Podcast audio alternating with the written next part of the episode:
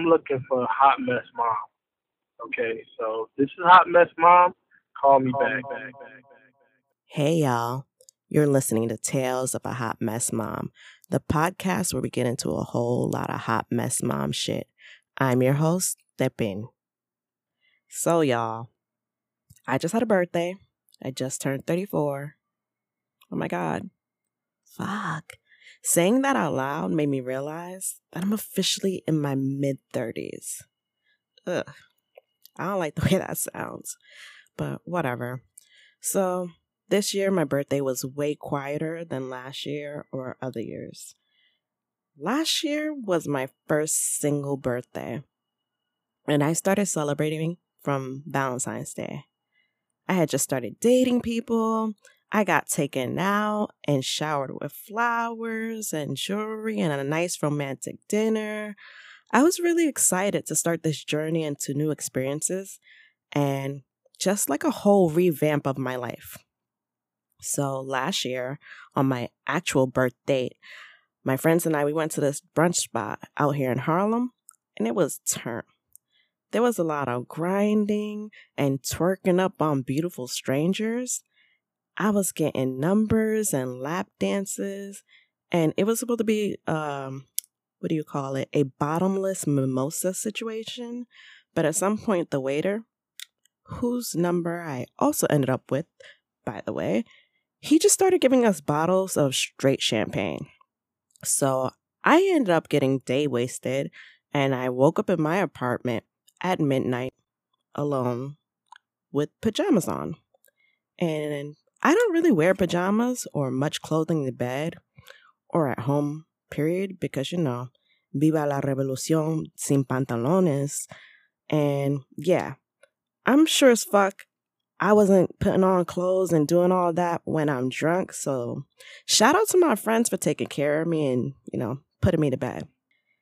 It was a wild, wild day, evening, and even though I ended up sick as fuck afterwards, it was one of the most amazing birthdays ever, and I felt great about the year ahead. You couldn't tell me I wasn't finna have a poppin' ass job or that I wasn't gonna move forward with projects I had started or that 2020 wasn't about to be my year. You couldn't tell me nothing. But within a month from my birthday, we would find ourselves in quarantine and having Zoom parties and doing TikTok challenges to pass the time. So that was in March when we first went into quarantine slash lockdown, whatever you want to call it. And two months into it, I hadn't even left my apartment building. I was having all my groceries delivered. The only time I left my apartment was to drop off garbage downstairs or pick up the mail. I was really trying to take all the precautions not to get sick. So, yeah, two months into it, I would find myself unable to breathe, fighting for my life, and being told that I was going to be put on a ventilator and that maybe I should send a video to my son, you know, just in case, because there was a 50% chance that I wasn't going to wake up from the induced coma they were about to put me under. But I did wake up. And unfortunately, the shit show didn't end there.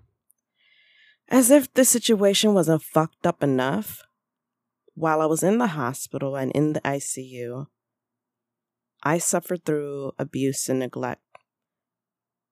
And that's been a lot to deal with. So, I lost the ability to walk, and I didn't have enough strength in my hands or my arms to even hold my phone or send a text after I woke up from being on a ventilator. And I couldn't have any visitors. So, for the most part, I was alone. And I just had to kind of send my mind somewhere else to deal. I was at their mercy, I guess. Um, the only time I felt safe was at night because my night neighbor would show up. And he was this guy from Houston, Texas, that came to New York when we were getting hit really hard in the beginning. And he didn't just take care of, you know, my broken body. He would actually come in and hold my hand and he prayed for me while I was having panic attacks, while other nurses would stand outside of my bubble and just shout, You need to calm down, in response to me screaming uncontrollably because one, I already suffer from anxiety, but one of the symptoms of COVID is really bad anxiety as well. I would be sitting there screaming and I couldn't really control it. It was just a response that my body felt that needed to get out. And yeah, other nurses just, that was their way of dealing with it. Thankfully, there was him. He would come in and try to calm me down, hold my hand, like I said, and pray. And y'all know I'm not religious, but that shit really, it really meant a lot to me.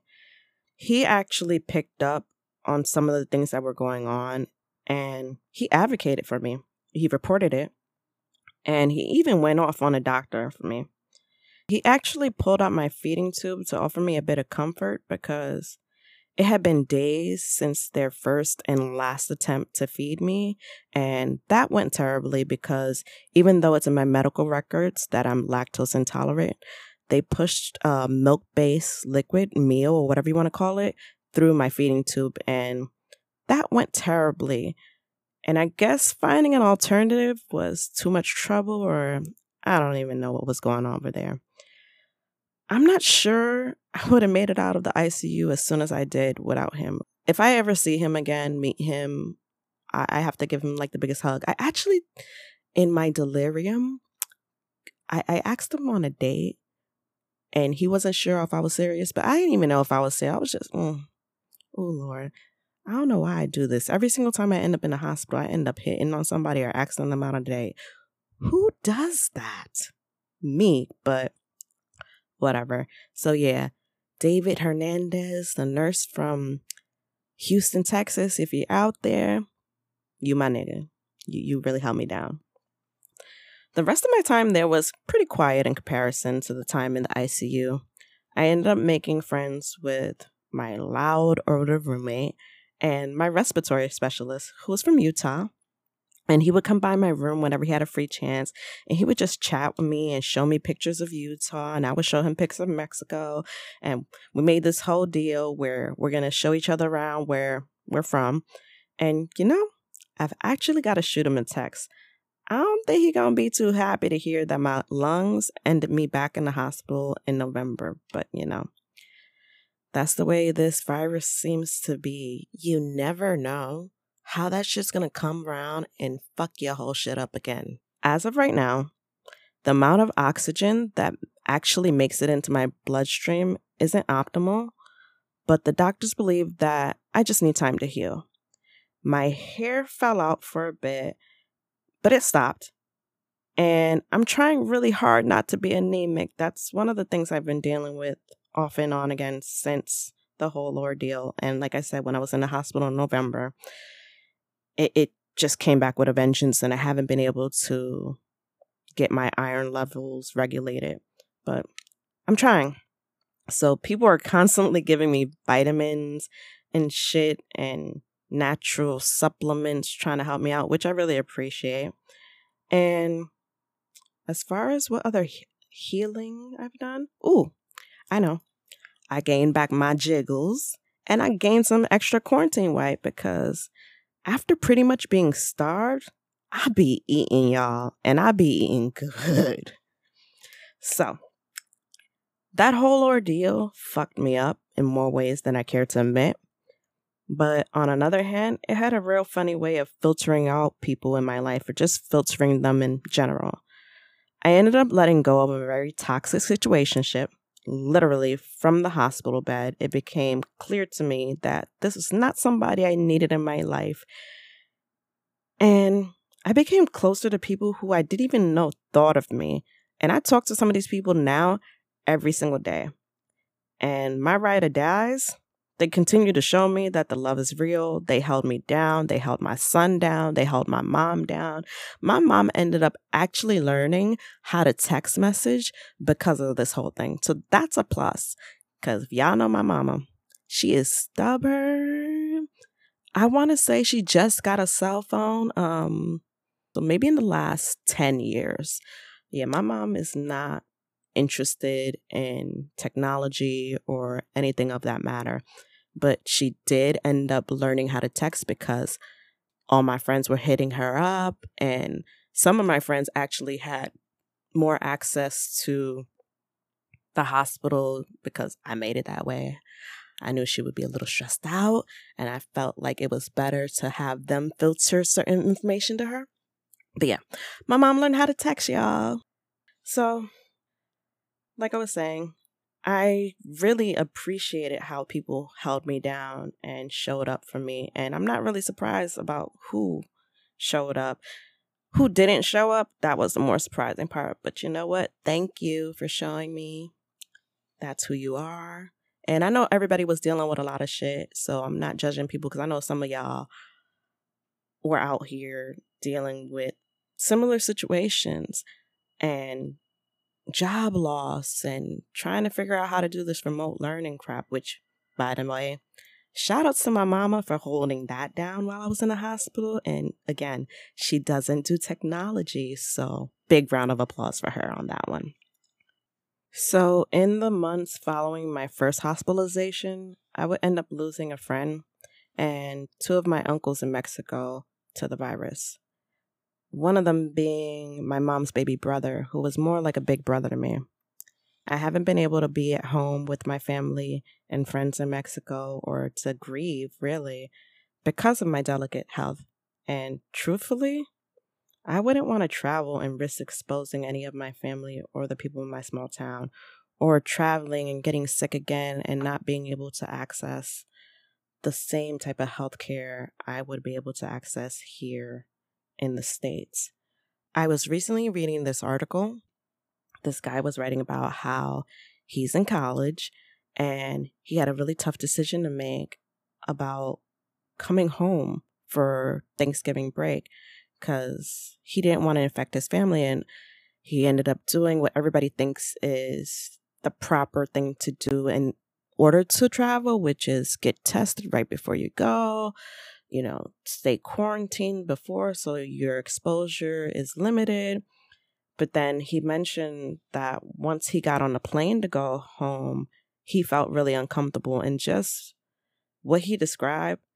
I don't think my anxiety is set up for that. He he, mm, he they said that people weren't really distanced. He was sitting right next to a father and a child. People kept on taking off their masks because you're eating and drinking stuff that they bought in the airport right before the flight. And he ended up going home. Everybody was fine for a while, but then within a couple days, his whole family ended up sick, including his dad. And his dad ended up getting it really bad and being in the hospital and being really sick for about two months, I believe. So, yeah, my soul is not set up for that type of guilt or anxiety. This whole fucking thing has been traumatic enough. I'm gonna sit my black ass down until I could get a vaccination and things are looking a lot better. I miss my family desperately and I know I need some closure, but yeah, it's not worth the risk right now. So back to, you know, my birthday and whatnot here we are. 34. My first birthday in the age of Corona. My first birthday since being on a ventilator and thinking I wouldn't see another birthday. My first birthday without my loved ones who were taken from me by the virus. And it's actually my first birthday where my best friend, who most people know as my brother, well, him and I, we couldn't celebrate together. And we've been celebrating our birthdays together pretty much since we were three years old. I think the only time we didn't celebrate together was a year or two during our college years because he went away. But we always ended up making up for it. And it's been an entire year since I've seen my brothers or hugged my other mom and dad or most of my friends. I haven't seen any of them. Y'all, like I said on the last episode, my main love language is touch. So I'm actually known for jumping into bed and cuddling with my friends. So this is a lot. And FaceTime and Zoom parties, it's not cutting it. It truthfully isn't. I'm used to celebrating my birthday through the entire month. A few intimate dinners and lunches with friends, some larger gatherings with my clatchits, a solo spa day and lunch dates. This year was, none of that. What I did do was I treated myself to a facial and I actually went and did some in store shopping, which gave me a lot of anxiety, but it had to be done. I got to start getting used to being out there in the world and being used to taking precautions. So, my best friend, you know, she's a nail tech. She came over and did my nails. I ordered food a couple times, good food, of course. And I ended up on my actual birthday, I did my makeup. I got cute and I did a little self portrait birthday shoot. So those are the pictures I end up posting on social media because I figured I have to celebrate myself somehow, right? The highlight of my birthday was actually my son getting someone to help him give him get me a gift and him really really really wanting to make my day special. He was like, up everybody's ass. He was not pleased with my birthday dinner because he felt like it was some regular shit and he wanted me to have a special dinner. He wanted me to have a special breakfast. He told my mom to get me flowers. This little boy was on one. But he also told my mom that he wanted things to be special for me because he felt like I was sad. And he wasn't wrong. That was the highlight of my birthday. I saw that my little man really cares about me and really would do a lot to try to make his mama happy. And that feels really good. Honestly, I don't know how I feel about turning 34. Maybe I'll just have to celebrate my birthday when it gets warmer and we could do a little bit more of a safe celebration outside or do some outdoor dining. Because honestly, something ain't sitting right with me. I don't even feel like I had a birthday. And it's not just because I need some big celebration. It's just everything feels wrong. None of this feels right. I keep on basically saying, well, things should be better by this time. So I'll do this. I thought things were going to be better and that my health would be better by the summer. That ain't happened. Then I was saying, all right, for Christmas or even Day of the Dead, I thought I would be able to travel to Mexico and be with my family and maybe even just stay there until shit gets sorted out. But clearly, I'm still here. And I guess I've gotten to the point where I'm not even saying, well, maybe by this time, because every time I put up one of those, I guess, goals, COVID knocks them down. So I really feel like I don't even have goals for this year or expectations because I don't know what the fuck to expect. Is my health gonna stay somewhat normal? Am I gonna be able to get the oxygen into my bloodstream and stop losing my breath? Or am I gonna lose more people? Are things gonna be more controlled? Because they talking about opening up clubs in different places and expanding indoor dining. And while I miss all that shit too, I'm really worried about what the consequences may be because I'm tired of this shit. I'm tired.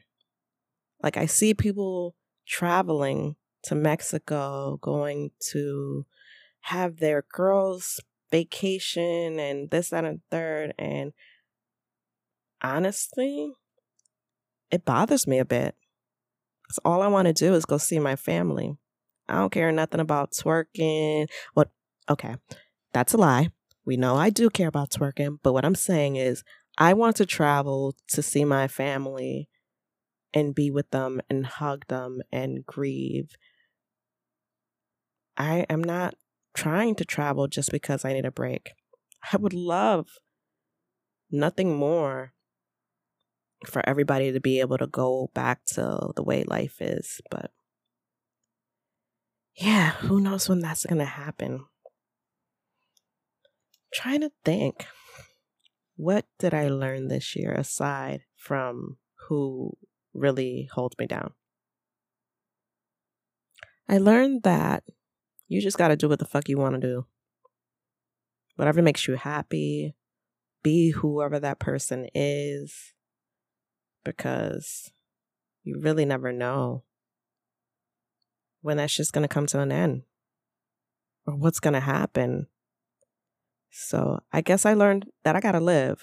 And right now it's kind of hard getting the living on. And that's the frustrating part. That's what it is. I learned that I need to live unapologetically. But right now I can't. I'm being restrained and it's fucked up. So, like I said, maybe since the vaccine is out, things are going to get better we'll all be able to start carrying on with life a little bit more back to normal. I'll get back to my family. I'll get back to doing ratchet things with my friends. But until then, I really don't know.